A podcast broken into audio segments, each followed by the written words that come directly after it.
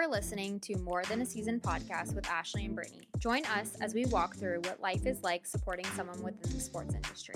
Real, authentic, behind the scenes look at what the support system experiences, but no one discusses. Grab a drink, sit back, and listen because we are about to get real. Hey, you. Yeah, you. Stop listening, press pause, and if you're on Apple Podcasts, scroll down to the ratings and reviews. Select five stars and give us a review. And if you're on Spotify, click our podcast page and click follow and download to listen to all of our episodes. Thanks so much. Enjoy this episode. Hello, hello. Hey, everyone. Welcome back. Welcome back to More Than a Season podcast. Of course, it's time for another wonderful interview. And this is a veteran member of the sports industry. And we like to kick it off by having her introduce herself. So we're going to toss it on over to her. Hey, I'm Tessa Stromdahl, and I'm I'm married to Brad Stromdahl, and he is at Georgia State University. I'm head coach for baseball. We're based in Atlanta, Georgia, and we've been here together for about 16 years. And he's been head coaching at Georgia State for about two years, but he's been in the industry for over two decades at this point. So whenever people say that, we're like, okay, take us on back. Take us back to the very beginning when you guys first met and you first realized he was going to be a baseball coach. We want to hear all about that. So picture you this Central Michigan University in Mount Pleasant, Michigan. We we met in grad school and he was already working as a graduate assistant coach at the time.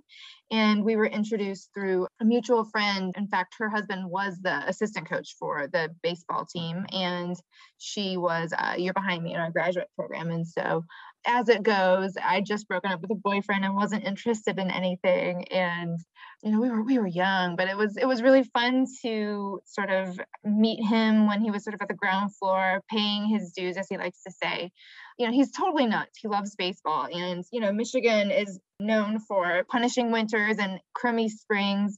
And when we were first dating, it would have been their home opener weekend. It was March, and there was still quite a bit of snow and ice on the field and he shoveled the entire infield and came up with a system to use hoses and drain the entire infield and outfield through the dugouts because there was an elaborate drain system.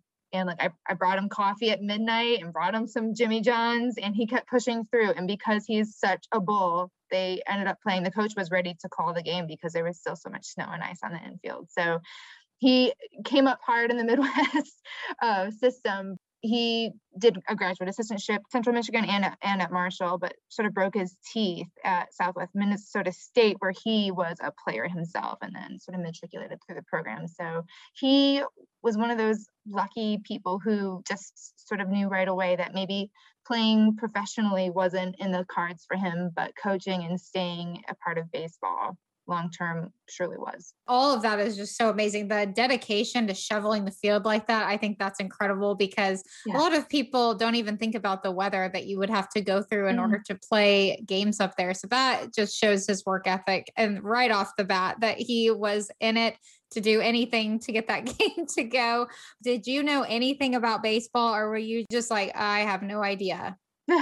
I I happen to really like baseball. I played softball in high school. wasn't top of the roster, but like whatever. I could hold my own behind the home plate. But I grew up playing just like neighborhood ball and like appreciate what it represents in like Americana and childhood for a lot of people. So of all of all the sports Brad could be doing, I was like, well, baseball is the one I tolerate the best. So this is great. um, but but I do happen to love the game. And like I share that story. I hadn't thought about it in a minute with snow and that it was defining for us in our in our relationship. You know, we weren't yet engaged or anything, but I could see what it meant for him and he could see that I made space for it and you know could support in my way. I'm not going to shovel with you, but I will bring you coffee. um, and so yeah, I like baseball a ton and now we have two little boys who are totally into it. That's so funny. I love that you put that that way though because I think that's important to notice that we're maybe not out there doing as much hard work as they are physically, but we are doing things, you know, behind the scenes or bringing them coffee or, you know, supporting them and mm-hmm. cheering them on. So I think that's really important to put, to put that that way. Mm-hmm. So after he was a grad assistant, what was like his next step? Did you guys have to move somewhere? It's been such a funny ride. So let's see. I came to Atlanta during our, my graduate program for an internship and went back to Michigan just sort of, you know, finish up the formalities for the program. And we were both finishing up. This was spring of 2006. And he took a summer coaching job for the Woodbats League in Thunder Bay, Ontario. So he, he went to Canada and I was figuring out the next move. In the meantime, we'd, we'd become engaged, which we were both delighted about, but we hadn't like landed a job, either one of us. And we knew that would come, but we also were so prepared for perhaps being on different coasts or it could have gone any which way. But because he was like on the road in Thunder Bay Ontario, he empowered me to like put his resume and cover letter out for baseball jobs. So I was on abca.com all the time and a position opened assistant in in Atlanta, Georgia State. And then my former intern supervisor had gotten in touch with me. She's like, so we have a position open. We would love you to consider applying and coming back. So in the span of about two days, I'd applied online for both of us. We hadn't talked in a day or two because of his schedule. So he called me a day or two later. He's like, Tessa, I just got a, a phone call from the athletic director at Georgia State. I was like, oh, I meant to tell you. yes, I went ahead and applied for you. So following week, we were both flown to Atlanta because I was still in Michigan at this point, and of course he was in Canada. We were interviewed, hired and in two weeks time we were driving down and staying with his cousins in a suburb of atlanta. So it happened quickly. It happened where neither one of us felt like there was tremendous compromise. I was landing in my sort of field of choice. He was absolutely making a good move forward and we were very prepared. We bought a condo a few a few weeks later probably be here a year or two um, seriously, we the only move we have made is getting rid of that condo and buying a lovely family home in the Atlanta area. We've been here the whole time. We have not had to make crazy moves. And you know we're so fortunate for that. It means our network is very established. And i've been able to really dig into my career and of course he his. It's an unusual narrative for college sports. It's unusual. We, yeah my we, mouth like know. dropped. I i just like applying I just that is incredible. Like you probably would not be where you are if you were not that persistent and and did that.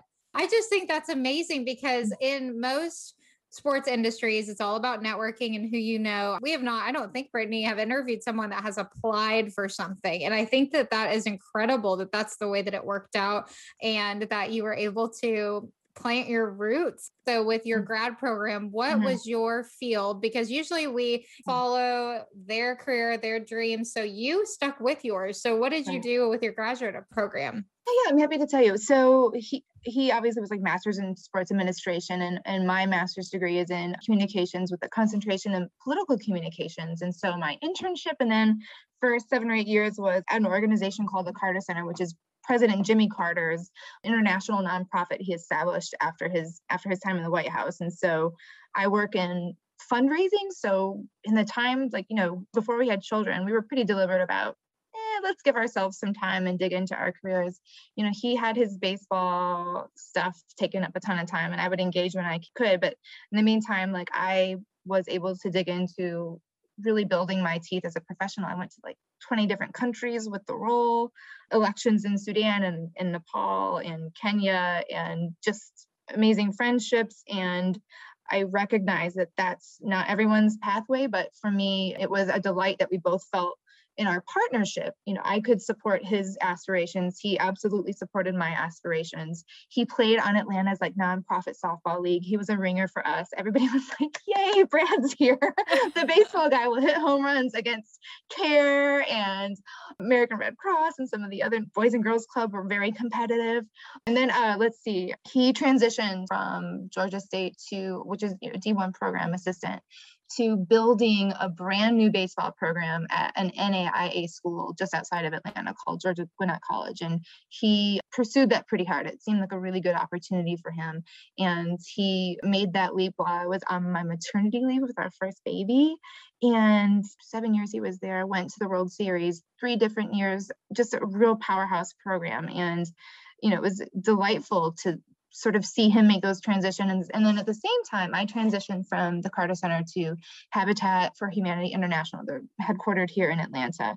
And so that's been, you know, deeply rewarding work. So nice when your professional aspirations connect with like your personal mission and personal ambitions. And so I've felt like I've been able to be as ambitious as I want. My career in fundraising takes, you said the word persistence, that is it.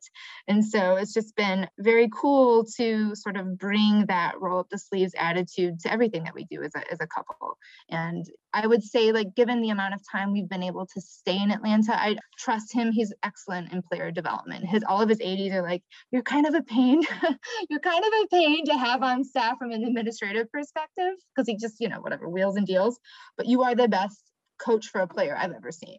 He involves himself deeply in the life of these guys and he brings such fun and levity to the game. And you know, our boys are deeply exposed. So there's like a family atmosphere to it, which I really appreciate. And I admire who he is as a coach and sort of the resilience he brings to the game. And he's teaching them just so many fabulous things. And so we sort of co-support each other and i feel like you know if we had had to make different moves over the years i think my pathway would be very different but because we've had this rare instance where we can just dig into our life in Atlanta, I've really been able to build a strong sort of career network here. And he, the same strong sort of coaches, players, alumni network here as well. That's amazing. You guys seem so passionate and hardworking. I don't know him, but I feel like I do from what you were describing. So you guys just seem like you really give your all to everything that you guys are passionate about. And that's really cool that you both get to follow your passions and you know, you don't really have to just do one or the other. That's really awesome that you guys have been able to do both and this in this long experience that you guys have been able to be in the same area is really cool too. So with that,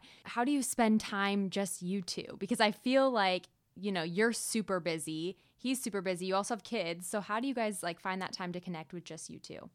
It's such a good question and we've been crap at it in different seasons and real good at it in different seasons and so right now i would say we're real crap at it because you know the peak of his season. But i have to say like of course before we had children we were pretty good about it. There in fact there are other couples we were very close with who were also in coaching. Like we took a trip to italy together. Like we've been pretty careful about making making moments and building experiences. You know we text each other probably a thousand times a week which is super annoying if you need to go back and find something something, but I would say we just both operate from a place of like, we totally trust each other. We know that we are expecting the best of each other. We assume the best of each other. And, you know, the last COVID's been so weird. And but, but for his industry, it came to a grinding halt. And, you know, for me, it was like, you know, you're a working mother, working moms are superheroes. Keep doing what you're doing, school the children, disinfect everything. It's just like, what? How do we do this? And he, just didn't even think about it. Like he stepped into, you know, I said that he was the teacher for the kids when we were doing virtual school, but I was the principal. and the slowdown really was a gift in so many ways. It was such a whirlwind, you guys. He qualified for going to the NAIA World Series in May 2019 the ninth inning of that game and I had a big work meeting, so I couldn't go, but I had the, the game on one one monitor and was preparing for this board meeting in the other.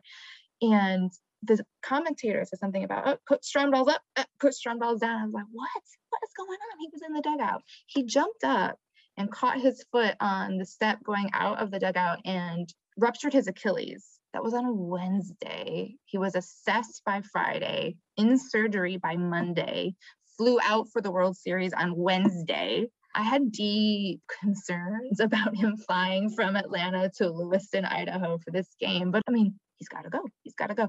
And honestly, his staff was fabulous. Like the trainer stayed back and flew with him to make sure that there was no swelling or stroke risk or any of these sorts of things. His staff had like a little knee scooter for him with like streamers and a bell. And so he made the best of what was really terribly challenging situation. And then let's see, we'd had a long time family trip planned to see my sister in Alaska, like the day after he got back from the World Series. They did, they did fine. They did fine. They didn't win the thing, but and then you know we, we flew we flew to Alaska and did Denali on his knee scooter. Like he just he just rolled with it, and I just really admire the way sort of he goes with it. And so when you go through things like this, you just almost have to laugh, but he's such a stabilizing, no nonsense person. And I'm such a practical 10 steps ahead person that it ends up being a really fine balance. And because of his knee scooter thing, we got we got through the security lines immediately. We got upgraded on every flight because we're like, this is amazing. Don't get used to it, guys. But just to, to, sort of land the plane here on your question, I, I think we really, really complement each other COVID meant things slowed down. We got a COVID hot tub, we got a COVID puppy, we got a COVID boat. Like we had a magical, magical summer. And it was his first season at Georgia State as head coach that was interrupted. And there was no part of him that was poor me. It was all about keeping the guys engaged, keeping recruiting efforts going, keeping keeping people healthy. And that would have been a very, very difficult hand to be dealt. And so many of the guys just roll with it. And I think that comes from like the toughness you have to build, the calluses you build up mentally in sports. So we made the best of it. And so now we're on the other side of it. It feels like, you know, they're playing. Thank God the kids went back to school about two weeks ago in person. They were virtual this whole time.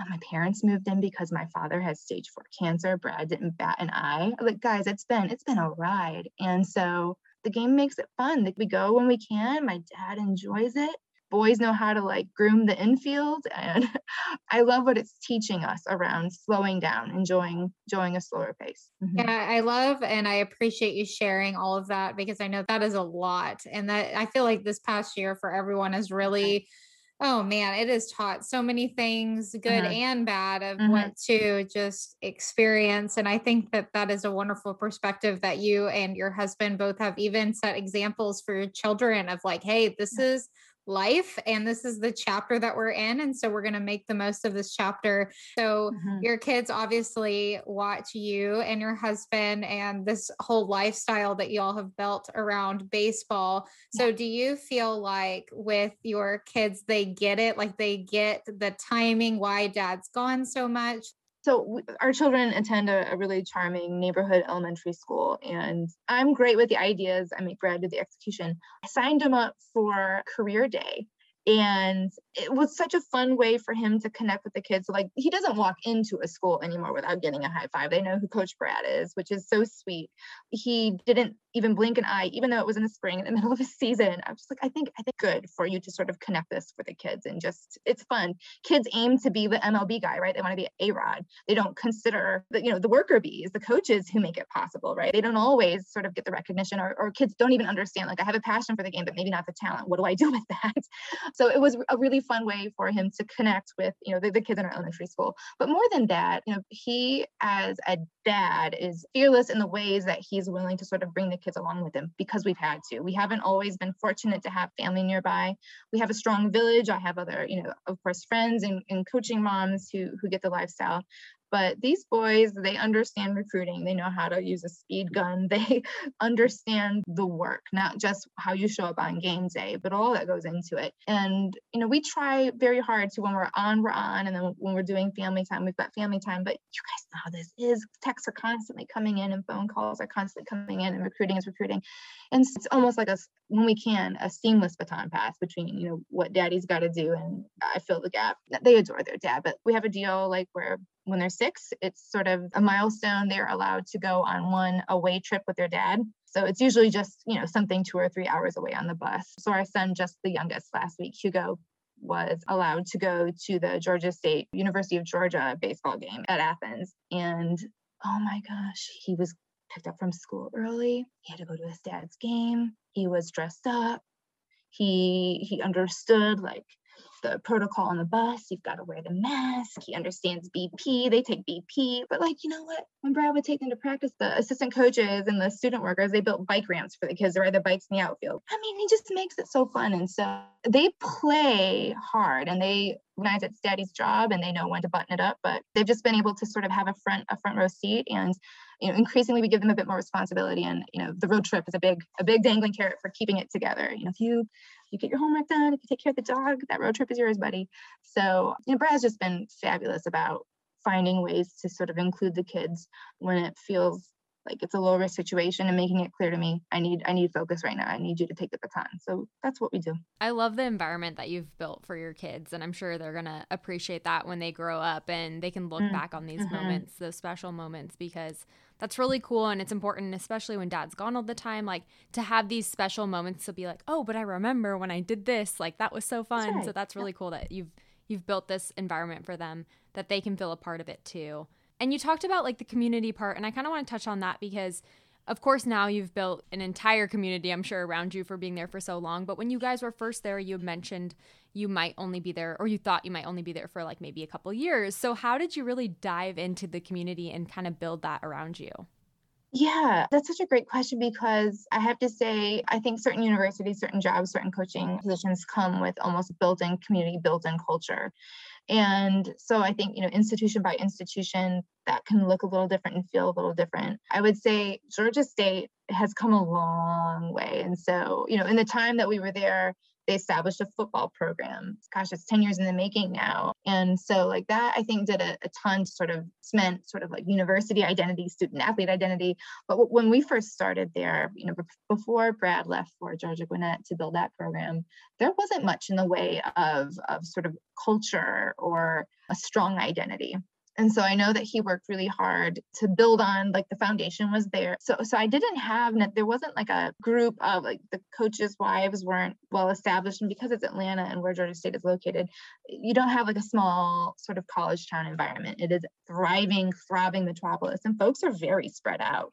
So you might see each other on game day but you weren't necessarily you know stepping into like this backyard barbecue atmosphere. Now folks were welcoming for sure but pretty quickly it became clear like this was just something we would have to build ourselves. And so there were two other young coaches wives who became dear dear friends. We would get together and travel to away games when we could. Um, you know now we're raising children together. So like we've been able to sort of figure a way for ourselves where there wasn't necessarily at least in you know the the community we were part of, a narrative that fit the life that we were trying to build for ourselves. So I would say, you know, the community was small. And plus, we were young. We weren't that much older than some of the players' girlfriends. And so it was like, you know, a chummy environment, but we more or less were their peers. And so there was one very funny story about the team had progressed to regionals, which is a huge deal. And the game was far away. it was um, coastal Carolina. So they were heading to UNC Wilmington for the game. And another coach's wife and I were invited to ride with the head coach's wife, which was so sweet of her. And so we left at like 5 a.m. Atlanta time to get there in time for a one o'clock game. They won. It was just such a thrilling, thrilling time. We went out for a beautiful seafood meal, the whole staff. And then at the end of the night, we were prepared to ride back with the head coach's wife. And she said, We're going to stay behind and make a weekend of it we had to ride the bus home with the players. Oh my God. And you guys, the bus broke down on the side of the road in the middle of nowhere, South Carolina, and we were stranded for six hours with no air conditioning and all of these smelly baseball boys. It was awful. It was awful. It was awful. It was so bad. It was so bad. It was bad. It was so bad. We we should have been getting into Atlanta at like 2 a.m. and we rolled into Atlanta at like 8 or 9 a.m. and oh, we like finally get to Georgia State and they're like, let let Mrs. Strom go off the bus first. I was like, I'm gonna kill all y'all. Like, no more jokes, no more smells. But two of the guys on that bus trip, Brad married. He became ordained because he kept getting asked to marry like former coaches or former players. Like, so even the relationships are intense. But I'm telling you what, that other coach's wife and I huddled together with our hooded sweatshirts on, saying, Why are we in this situation. And I mean, you're bonded for life when you live through something like that with someone. I'm loving that story. I can't imagine. That is a rough night, but that is one that you will probably never forget, obviously, mm-hmm. from that experience. I do want to know how has the transition been from being the assistant coach's wife to a head wife? And what yeah. is is there a, a difference do you feel, or do you feel like now that you can kind of create some of your own traditions now that you have you know, the head seat.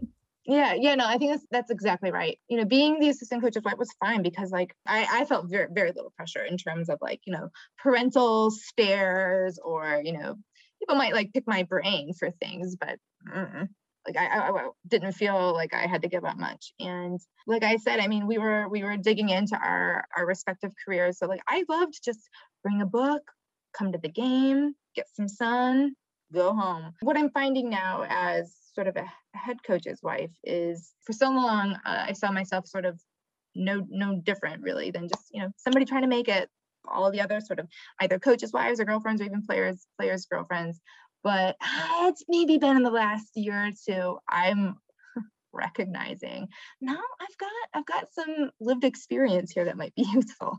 So it's a bit weird. Brad and I were just talking about it. Like we both still think we're 27. We're not, but it feels a little bit that way. And so I'm recognizing like I'm a, I'm an open book and I you know I have I think good strong friendships with these people and and I appreciate that. But I've I think tried to keep a bit of a distance between say my relationship with parents in the stands like mostly because I'm running around after my children saying, please don't gargle Gatorade or, you know, whatever. But it's his business. Those are their their children. I'm just a fan. I'm I don't have any genuine vested interest in this other than you know seeing brad successful so where i think it's been great because we've been able to be in atlanta so long is the energy we've been able to invest in like the young coaches that are coming through the system we are i think the only ones that are married and definitely the only ones that have kids at this point um, that's changed on and off over the years, right? Like we've seen new babies be born and weddings happen. And, you know, I love wedding season. We probably get 10 to 15 invitations from either guys Brad's coached or people he's coached with or folks in the network. I, I mean, I love a wedding. So, you know, I, I love the player development. He owns that.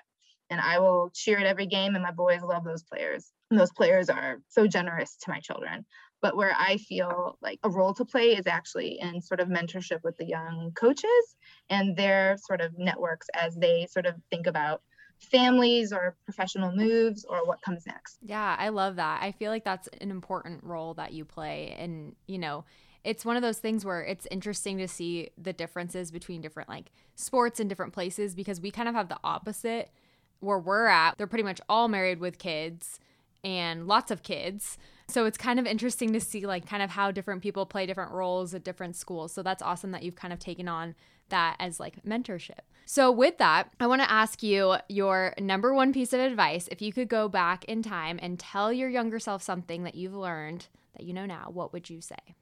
When push comes to shove, Brad will prioritize family. You don't have to be worried about that. I thought because like the fool shoveled an entire baseball field in the winter. Like I had reservations around, you know, will I have to sort of pull him away from something that I feel is like, you know, family first? Or can I trust him to make those decisions in real time, you know, knowing knowing what's on his plate with baseball. And so yeah, I, I think younger me loved him, trusted him, but also saw how dedicated he was and wondered how hard that would be for him. And of course, he's fabulous and that hasn't been a concern. And when it when it does encroach, I feel very comfortable bringing it up. And you know, I think we're both each other's accountability partners in that respect. We both really help anchor the other. And so I'm glad that that worry and fear did not play out. And I would tell myself, chill, girl. No, that's a good answer. And I kind of want to branch off of that because I want to know what you would tell a young girl mm. that has just met the baseball boy and is about to do all this. So, what have you found when you were mentoring these coaches and their young, you know, girlfriends and families? What what have you found is your number one thing you always end up saying? Just go with it. I think a good piece of advice, just in general, if you're feeling conflict, is like let it simmer you don't have to have it all figured out right now. You just you just need to know the next move. And so you know that's easy to say. I would probably have really different advice if we had you know been a family that's had to move a ton like purge hang on to nothing. I don't know what it would be. But and we only say if we have to move like lord help us this basement is very packed. Not a hoarder just why get rid of it? I have room for it. So you know i would say you know let it simmer. There's no need to sort of have every every move plotted. But you know i, I have to say some we had so much fun when we were you know before kids we have fun now with children let me let me be clear. But the way i could be involved in his work we had like one very memorable recruiting trip to henderson north carolina. Loved it. Cute little town a steak dinner we both still talk about they had this really good blue cheese dressing watched a ton of baseball i went on a hike I've seen so many fun, interesting little areas of the South. And like I'm from Michigan, so it's been just such a cool way to sort of get the feel of a place outside of Atlanta. So, you know, where I could, I would join him on recruiting trips. Understanding baseball was, of course, like the the thrust of it. So, you know, my advice would just be, you know, go with it. And if it truly doesn't feel like you don't do it, but I I was very open to having sort of these let's see what happens adventures and i'm so thankful for that I just love the way that you word everything because we always love to hear everyone's stories and we always want to make sure that we are asking the type of questions that just are so inspiring and able to be helpful. And you have just taken it and ran with it. So we appreciate having you on. Oh, Ashley and Brittany, you're welcome. I like I said, when I first came across y'all, I thought, I thought, oh my goodness, this is just so neat, the community you're you're building. And I love the way you've built this out, just outside looking in. I think if this had been the kind of resource that was available when I was, you know, first finding myself in this world, maybe I would have done things differently. I maybe would have a little more boldly stepped into the role, played the cards that I, I, I was dealt, but there's just no good reason not to be sort of making the most of, of this sort of social media platform. And I love the idea of just building a class of, of ladies who support one another and, you know, they're different models out there for making it work. I know each industry is a little different and, you know, people bring you know different kinds of aspirations or baggage to the relationships but this is this is really special. Thank you for what you're doing. Thank you. That means a lot. Thank you so much. Thank you everyone that is listening and we'll see you next time. Bye.